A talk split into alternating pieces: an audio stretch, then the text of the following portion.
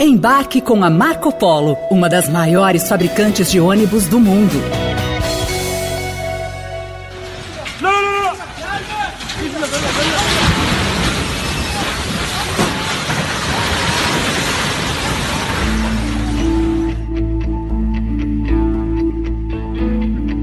O que você acabou de ouvir foram prédios caindo após um forte terremoto de magnitude 7,8 que atingiu, na madrugada dessa segunda-feira, regiões da Turquia e da Síria, deixando milhares de mortos e feridos.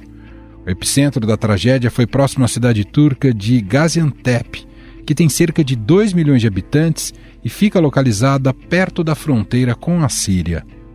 Até o fechamento deste podcast, autoridades turcas estimavam mais de 1.700 mortos e 11 mil feridos no país. Mais de 2.800 prédios desabaram em meio ao tremor. Os números continuam subindo, já que as equipes de resgate continuam vasculhando montes de destroços. Na Síria, país que vive em conflito há mais de uma década, o número de mortos passa de 1.200. O tremor foi sentido às 4h17 da manhã no horário local e ocorreu a uma profundidade de quase 18 quilômetros, de acordo com o Serviço Geológico dos Estados Unidos. Esse é o maior terremoto na Turquia desde 17 de agosto de 1999.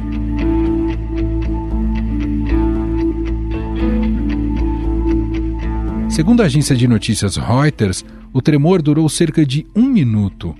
Além de Turquia e Síria, o terremoto também foi sentido no Líbano e em Chipre. Prédios desabaram desde a faixa fronteiriça de Alepo e Ramá, na Síria, até a cidade turca de Diyarbakır, mais de 330 quilômetros a nordeste. A gente lembra que a Síria, além de tudo, continua numa guerra civil sangrenta que já dura mais de 11 anos. Aconteceram mais de 120 tremores secundários. O primeiro grande terremoto de 7,8 numa escala que vai até 9.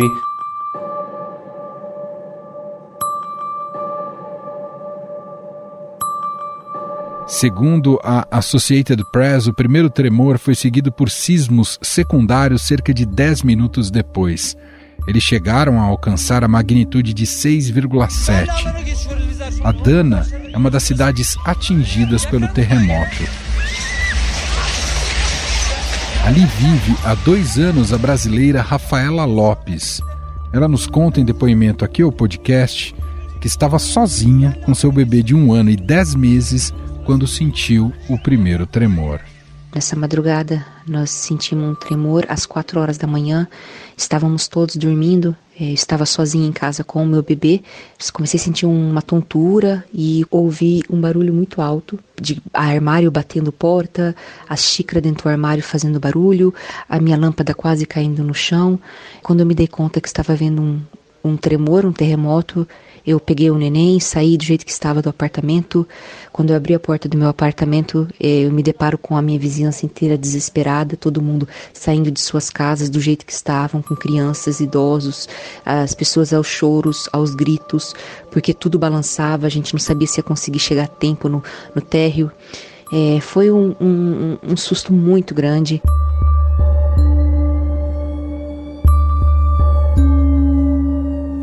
Depois deste primeiro tremor, outros vieram. Rafaela conta que o governo começou a emitir alertas na televisão para que a população se preparasse para sair de suas casas. 4h30 depois retornamos para casa, teve um outro tremor, porém nós fomos informados pelos noticiários da TV, né? O governo informou a todo mundo que preparasse uma mala de emergência, ficasse em alerta, então foi o que fizemos. Quando houve o terceiro tremor, que foi intenso também e longo, nós já saímos de vez de casa, ficamos um tempo na rua, depois fomos para um abrigo do governo. O governo disponibilizou alguns pontos específicos na região de Adana. Eu fiquei dentro de um teatro nacional, lá tinha chá, tinha biscoito, água, tudo muito aquecido, muitos idosos estavam lá, pessoas com animais de estimação. E depois fomos para um vilarejo, que é onde estamos agora, que se chama Karataş. Ele fica a 40 quilômetros de Adana. Aqui o tremor não foi grande, então decidimos vir para cá para nos proteger. Rafaela também conta como ficou a cidade após a catástrofe. A cidade de Adana são cenas de filme. Helicópteros sobrevoando, muito barulho de sirene de ambulância. Quando teve o terceiro tremor, a gente ouviu o sirene de alerta da cidade, mas quando tocou a sirene já estava acontecendo o terremoto. Ai, é muito triste ver. Eu vi mesquitas desmoronadas, eu vi prédios rachados, pessoas muito desesperadas na rua. Não tem como voltar para suas casas. É uma cena de filme, é uma coisa que você não imagina que vai acontecer com você, você não imagina.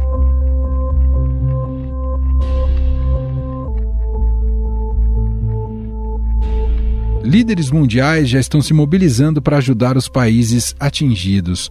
O secretário-geral da ONU, Antônio Guterres, afirmou que as Nações Unidas estão totalmente empenhadas em apoiar a resposta nas áreas afetadas pelo terremoto. Como a Turquia é membro da União Europeia, o alto representante do bloco para política externa e de segurança, Josep Borrell Fontelles, disse que já mobilizou equipes de busca e salvamento para enviar ao país. Ajuda que também deve ser enviada à Síria.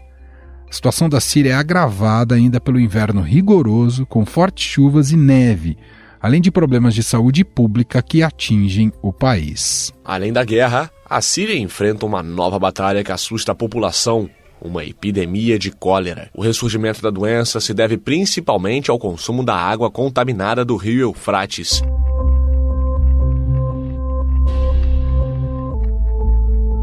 Gaziantep, a cidade mais próxima ao epicentro do terremoto, é um importante centro industrial da Turquia e fica numa região atravessada por grandes falhas geológicas.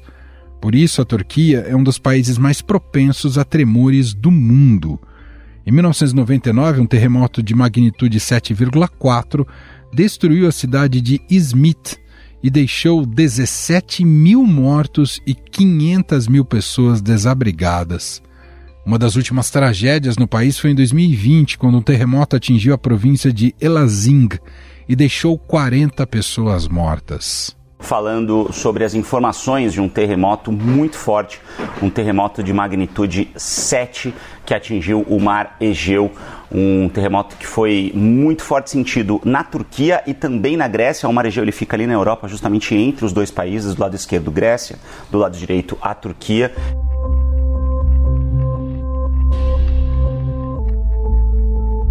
Mas por que a região é tão propensa a esse tipo de fenômeno sísmico? A Turquia está sob o encontro de duas placas tectônicas que se movem e podem se chocar, gerando terremotos como este. Mas para a gente entender mais a ciência por trás dessas tragédias, nós vamos conversar agora com o coordenador do Laboratório Sismológico da Universidade Federal do Rio Grande do Norte, Aderson Nascimento. Olá, professor, tudo bem? Seja muito bem-vindo, obrigado por ter aceitado aqui o nosso convite. Satisfação estar falando com vocês e obrigado pela oportunidade. Professor, aquela região da Turquia e da Síria já é propícia a fenômenos como esse? Sim. Se você observa do ponto de vista da sismicidade global, cerca de 80% dos terremotos são naquela região do Círculo Pacífico. Cerca de 10 a 15% é exatamente nessa região aí da placa asiática com a europeia, naquela confusão de placas, digamos assim. E os outros 5% são em outras regiões. Então, é uma região que oferece bastante ameaça sísmica, e, portanto, bastante risco sísmico. Porque risco e ameaça não são exatamente a mesma coisa. A ameaça é muito associada com a possibilidade, é mais uma coisa probabilística. A gente não tem controle, é a falha que se mexe. E o risco tem muito a ver com a forma com que a gente se expõe à ameaça. São dois conceitos associados, mas ligeiramente diferentes. Naquela região é muito populosa, muito povoada, então existe bastante ameaça e, infelizmente, bastante risco também. A profundidade desse terremoto, pelo que se noticiou, ficou entre 10 e 24 quilômetros. Queria te ouvir, professor, como é que a gente deve interpretar esse dado? É algo que representa mais riscos para as pessoas? Sim, porque quanto mais próximo à superfície um evento desse ocorrer, ele vai estar mais próximo à superfície, portanto, a gente que só está na superfície vai perceber de forma muito mais forte essa movimentação do solo. Um terremoto, para acontecer como dessa magnitude, ele tem que ter muita energia acumulada. Geralmente, quanto maior a profundidade, em geral, maior a chance de você acumular mais energia. A maior profundidade que eu digo é 50, 60, 70 quilômetros. Então, você, quando tem um terremoto dessa magnitude, numa região abaixo de 20 ou até 10, como se reportou aí pelas agências, esses valores ainda eventualmente podem mudar. É preciso que se diga isso, porque às vezes eles são preliminares. Mas o que se sabe é que ele é bastante raso, nesse sentido, abaixo de 30 quilômetros. Então, ele aconteceu certamente na porção mais superior da Terra, que é a crosta, e, portanto, os efeitos dele são muito mais fortes que se ele fosse a dezenas ou centenas de quilômetros. Tá certo? Então, esse é um lado desagradável da notícia, que é que as pessoas vão sentir. Provavelmente deve ter tido também, em alguns locais, ruptura da superfície, fissuras da superfície. Isso também é ruim porque compromete também toda a infraestrutura de qualquer lugar, ou de muitos lugares, né? Então, você tem uma destruição completa de muitos prédios, infraestrutura, telecomunicações, eletricidade, água. Além disso, você pode ter ruptura de encanamento de gás.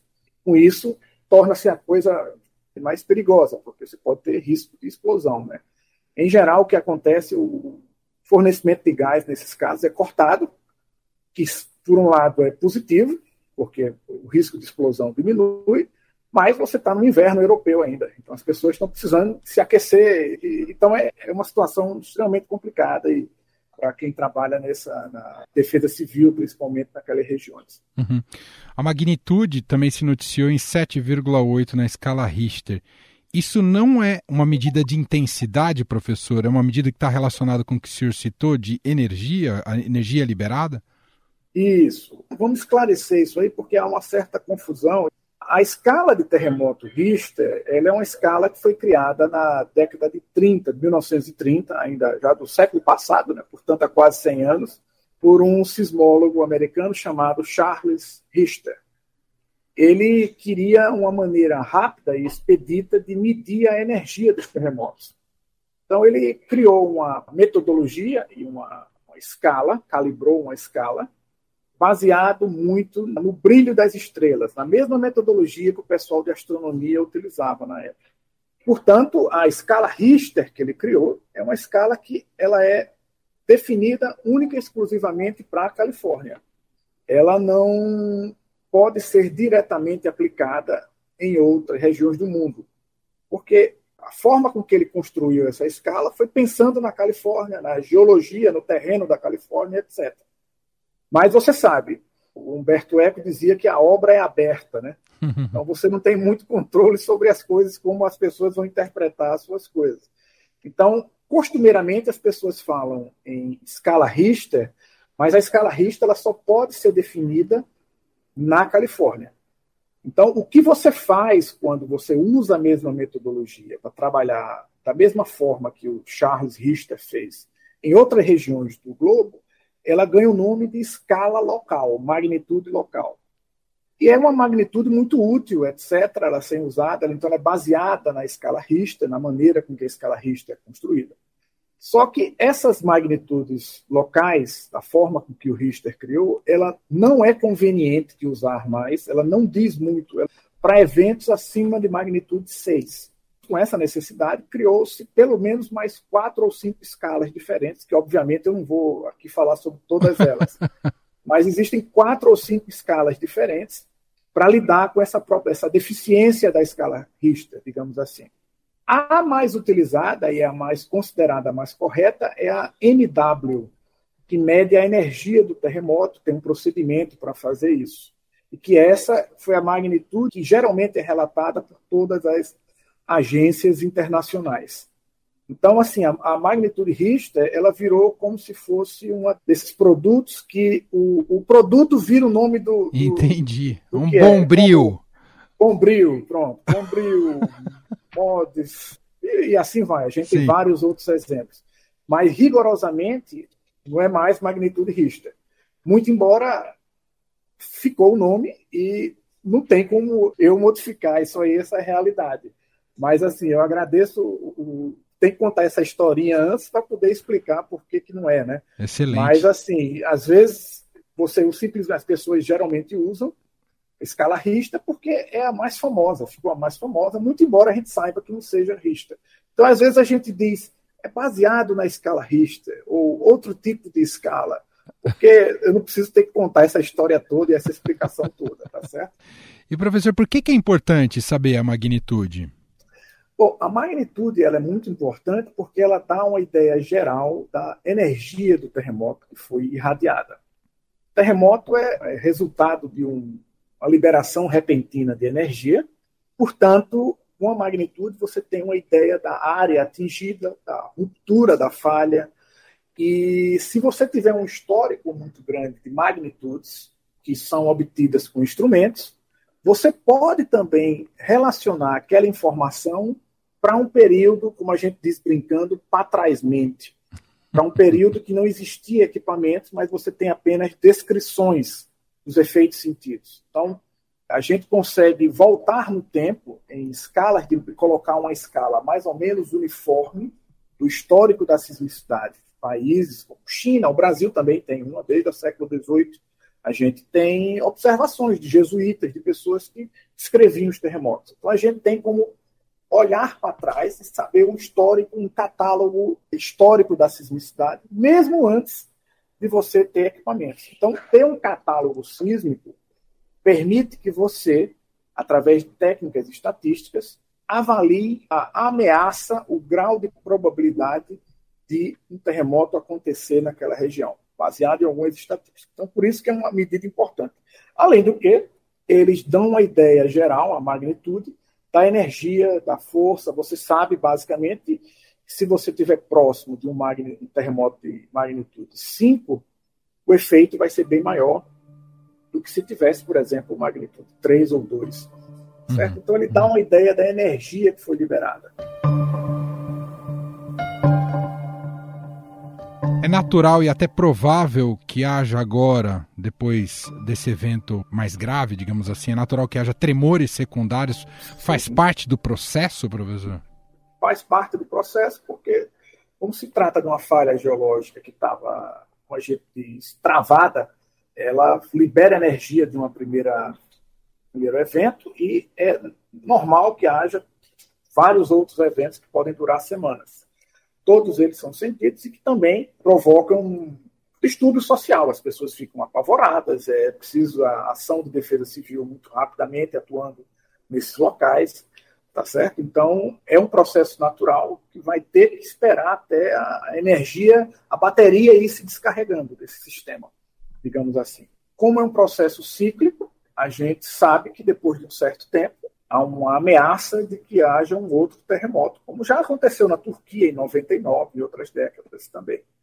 O que a gente tem que fazer é se preparar. O que eles têm que fazer também é se preparar. Bom, acho que a pergunta que o senhor mais deve ouvir, por que é impossível prever um terremoto, professor?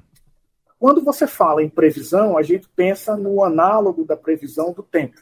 Uhum. Né? A gente sabe com razoável precisão, com acurácia razoável, se vai chover amanhã, nos próximos 15 dias. Existem até previsões climáticas baseadas em períodos maiores. À medida que você vai esticando o tempo, vai ficando mais difícil de você fazer prognósticos. Mas, para o curto período, de semanas, de dias, quanto mais informações você tiver, mais fácil você ter uma ideia preditiva de como é que vai ser o tempo. Né? É assim que funciona. Né? Por isso que a gente tem estações meteorológicas, balões atmosféricos, etc. Por quê? Porque você entende muito bem como é a dinâmica, como é que as nuvens se comportam, ou tem um razoável entendimento de como as nuvens se comportam, de como é que os processos ocorrem na atmosfera que geram o clima que a gente observa. Você tem, além disso, estações meteorológicas que medem, aviões que medem as coisas, balões atmosféricos, etc, etc. Então, você tem, além de uma base de dados do processo que está acontecendo, que é a atmosfera, você tem também um modelo preditivo. Tanto é que você... não estou dizendo que é fácil. Você roda um supercomputador, tem várias formas de você... né? Esse é um trabalho que é feito há quase centenas de anos sobre de como a coisa aconteceu. Né? Eles, o meteorologista possui um modelo físico de como a coisa mais ou menos ocorre, muito embora haja aqui e acolá alguma surpresa ou alguma coisa inesperada. Com a atmosfera, isso é possível. Com o interior da Terra, como se diz, o buraco é mais embaixo. Literalmente, a gente não tem acesso a como é que está, qual é o estado de forças de uma falha lá embaixo. A gente não tem acesso a saber como é que são as paredes de uma falha geológica. Elas são rugosas, elas são lisas. Será que tem algum fluido que lubrifica? Que exata profundidade é essa falha que vai acontecer? Eu não tenho muita informação. Então, meus modelos são muito baseados em informações indiretas, de coisas que eu já observei e, como a gente diz brincando, a gente prevê o passado, vai aprendendo a ver como é que o sistema funciona, ou você tem observações de falhas na superfície. O geólogo faz isso, observa falhas para entender como elas funcionam. Só que quando você coloca esses modelos para teste, tentam fazer com que eles sejam preditivos, você não consegue chegar ao grau de previsibilidade que você tem em outros sistemas, como, por exemplo, a atmosfera. Ou seja, a Terra, o interior da Terra, é muito mais inacessível do que a atmosfera. Portanto, se ele é muito mais inacessível, eu consigo descrevê-lo apenas de maneira muito geral, sem muito detalhe, como é feito em outras coisas. Então, assim, o que se tenta, às vezes, é modelos estatísticos, etc., mas isso é matéria de pesquisa e debate científico. Não existe uma maneira de prever, etc. Você pode mitigar os efeitos dele, muitas vezes, mas prevê-los, a gente não chegou nesse desenvolvimento da ciência ainda não, infelizmente. Professor, você trabalhou muito bem aqui, nos explicou muito bem esse conceito de risco e ameaça. Fato é, como o senhor explicou, que aquela já é uma região propícia a terremotos. Deveria se repensar a ocupação de moradia das pessoas num local tão instável como esse ali da Turquia? Olha, essa é uma questão que não é só uma questão para os sismólogos ou geofísicos responderem. É uma questão que mexe com códigos de obras, construções, etc., etc. É muito difícil você pedir às pessoas para deixarem seus lugares e mexe com questões muito fortes de existência das pessoas, né? É muito complicado. Mas o que as pessoas tentam fazer é mitigar através de obras, usar a tecnologia para obras de engenharia e sistemas de alerta e de proteção civil. Professor, em relação à movimentação das placas pelo mundo, dessas falhas, etc. e tal... A Terra caminha para uma estabilidade debaixo dos nossos pés e o quanto tempo isso vai levar? Olha, a Terra está em constante dinâmica, tá certo? Então, regiões como aquelas que são fronteiras de placas tectônicas, elas estão sempre em dinâmica e não existe maneira a curto prazo de estabilizar. Mesmo em regiões que a gente chama que são tectonicamente estáveis, como o interior do Brasil, Rio, China, Austrália, África, a gente sabe que às vezes, de vez em quando, existem terremotos que podem ocorrer. E eles geralmente são frutos das pressões, das forças que estão ocorrendo nas bordas dessas placas. No caso ali na Turquia, é um contato de placas. Então, existem falhas geológicas lá que constantemente estão sendo ativadas e a curto prazo não há muito o que fazer em termos de esperar que elas parem. Porque esses processos geológicos, eles são muito longos e demoram centenas de milhares de anos. E a existência humana é extremamente curta em relação a isso. A nossa experiência humana, como a gente se conhece como humanidade, é apenas um piscar de olhos em toda a história geológica. Né? Então, a nossa realidade do que a gente vive é um momento muito pequeno da dinâmica e da realidade do planeta Terra. Professor, te agradeço aqui pela entrevista, um grande abraço e até uma próxima. Eu que agradeço a oportunidade, Emanuel, e ficamos sempre aqui à disposição. Forte abraço e bom trabalho para você. Estadão Notícias.